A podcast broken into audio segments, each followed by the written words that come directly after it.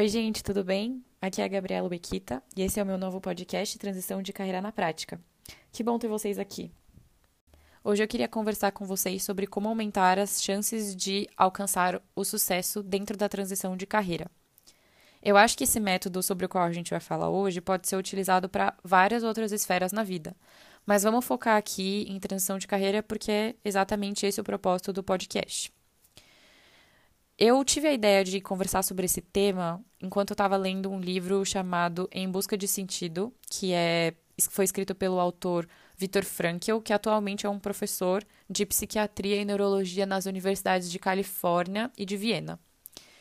Ele, no livro, ele conta sobre a, a experiência que ele teve dentro do campo de concentração. Ele é um judeu que foi capturado durante a Segunda Guerra Mundial e acabou preso dentro do, de um dos campos de concentração mais conhecidos da história, que foi Auschwitz. E ele, como um, um psiquiatra, né, um, um, psicanalista lato senso, vamos dizer assim, é, analisou nesse livro como as pessoas se comportavam psicologicamente dentro do campo de concentração. E principalmente como as pessoas que sobreviveram tinha, qual era o padrão de comportamento dessas pessoas. E no fim do livro, ele basicamente conclui que as pessoas que têm um propósito conseguem aguentar coisas ruins que acontecem à sua volta, desde que elas se mantenham atentas, né, e se mantenham fiéis ao propósito que ela tem. E eu acho que esse é um ponto super, super importante quando a gente está falando de grandes mudanças na vida, ou até mesmo quando a gente para para refletir o que, que a gente está fazendo no nosso dia, né? O que, que a gente está tomando como escolhas e tudo mais. Que é sempre lembrar do propósito, né? Você consegue chegar no seu objetivo se você lembrar do seu propósito. Ali, para aquelas pessoas dentro do campo de concentração, as pessoas que de fato sobreviveram, né? Independentemente das sequelas que elas carregaram para o resto da, da vida delas e eventualmente até hoje, é, essas pessoas tinham como meta sobreviver. Sobreviver para algum propósito. Né? Então, ele conta que ele mesmo tinha um propósito de reescrever um manuscrito científico que ele tinha em mãos no momento que ele foi preso é, no, no campo de concentração. E ele estava muito apegado a essa ideia. Ele falava assim para ele mesmo que ele tinha que sobreviver porque aquele conhecimento que ele tinha era super relevante e ele deveria passar adiante. E essa era a meta dele. E foi assim que ele conseguiu é, suportar as várias coisas que aconteceram durante a estadia. Nossa, não, não é uma palavra muito boa, mas durante a sua prisão dentro do, do campo de concentração. E aí, a gente. Vamos tentar trazer isso aqui um pouco para o mundo profissional. Há um tempo eu conversei com uma colega de trabalho que manifestou para mim que ela tinha muita vontade de trabalhar no setor do RH, ela já tinha feito cursos nesse sentido, ela tinha uma formação nesse sentido, mas durante a carreira dela, ela acabou meio que sendo empurrada, assim, porque as coisas foram acontecendo, ela se manteve na inércia e ela acabou se especializando mais numa área de atendimento do que na área de, de pessoas, né, de gestão de pessoas. E ela veio conversar comigo depois que ela escutou o primeiro episódio do podcast, falando sobre essa angústia que ela tinha é, em relação a não conseguir, é, ou na verdade de, de estar se distanciando cada vez mais dessa vontade que ela tinha. E aí eu observei que esse era, o, esse era um objetivo dela, né? Talvez propósito seja uma, uma palavra muito forte porque a gente assimila uma coisa super maior, assim, do que do que talvez um objetivo específico da vida, né? Então vamos, vamos nomear isso aqui como um objetivo. Ela tinha como objetivo trabalhar numa área de RH e ela estava insatisfeita porque ela não estava fazendo isso. E a pergunta que eu fiz para ela foi: e o que você está fazendo para chegar lá? Né? O, o, o que, que você tem feito atualmente para ficar mais perto do seu objetivo? E isso gerou muita reflexão, sabe? Porque em, em, determinado momento da, da nossa vida, ou acho que em determin, vários momentos da nossa vida, a gente está tão imerso dentro da rotina, da correria, do dia a dia, de apagar incêndio e tudo mais, que a gente meio que esquece de, do, os nossos objetivos e a gente para de agir no sentido de alcançá-los, né, de, de conquistá-los. Então, é, pensando no, no Vitor, né, dentro do campo de concentração, Imagina se em algum momento ele se desapegasse desse propósito, desse objetivo dele, que era sobreviver para escrever é, o seu manuscrito, e no momento que ele tivesse sido torturado, assim, ele, ele deixasse de lembrar disso, né? Ele tá ali num momento super caloroso, super é, de dor, né? É, e se ele esquecesse disso, muito provavelmente ele ia sucumbir assim como outras pessoas.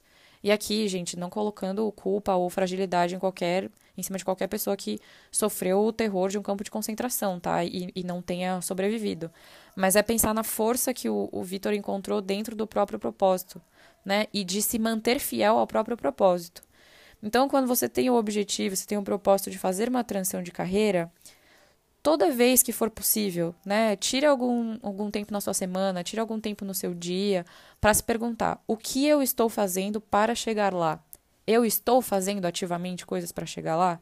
E se você não estiver fazendo coisas ativamente para chegar lá, talvez seja o momento de começar. Né? Talvez seja o momento de você começar a, a, a buscar uma coisa mais concreta. Não ficar só no campo das ideias ali, né? Senão vai ser uma coisa muito mais platônica que vai existir só no mundo dos seus sonhos e não vai existir na sua vida de verdade. E eu falei isso para minha colega de trabalho. E no fim das contas, ela acabou falando com o pessoal da empresa do RH. Ela recebeu um, um baita feedback, assim, foi super bem recebida. E agora ela sente que ela tá um passo mais próxima, né, de, de chegar lá. Eu fiquei muito feliz de poder participar disso. Eu espero que ela conquiste essa, essa vontade que ela tem. É, Teve uma outra outra amiga minha que ela, ela tem sonhos bem grandes, assim. Eu acho isso incrível, maravilhoso nela. Ela contou para mim que ela tem muita vontade de, de fazer um MBA e ela também tem muita vontade de ser CEO da Nike algum dia na vida. E eu achei isso incrível, assim. E em determinado momento ela não estava se sentindo muito satisfeita com, com o trabalho que ela estava, né? O, o trabalho que ela, ela ainda está. E ela tá pensando em fazer algumas mudanças. E toda vez que ela comenta comigo sobre fazer essas mudanças, a pergunta que eu sempre faço para ela é: isso vai deixar você mais perto ou mais longe dos seus maiores objetivos, né, que são fazer o seu MBA e ser ou ser CEO da Nike. É, então, quando você vai fazer a, a, o, o foco dela aqui não é efetivamente uma carreira neste momento, né? O primeiro passo que ela quer dar é fazer o MBA. Então eu pergunto para ela assim: o que, que você está fazendo para chegar mais perto disso? Né? Você quer trocar de emprego? Você acha que esse emprego vai te ajudar a chegar mais perto ou vai te deixar mais longe de você conseguir o MBA? Né? Fazer um trabalho social, você acha que vai te deixar mais perto ou mais longe? Você acha que assumir esse compromisso vai te deixar mais perto ou mais longe? Então, não é que você só possa fazer coisas que vão te deixar mais perto de alguma outra coisa que você quer. Às vezes essa coisa vai ser neutra, ou às vezes essa coisa pode até falar contra. Mas você tem que tomar uma decisão consciente. Né? Saber que determinada situação, determinada decisão vai fazer você ficar mais perto ou mais longe daquilo que você decidiu fazer, né? daquilo que você tem como objetivo fazer.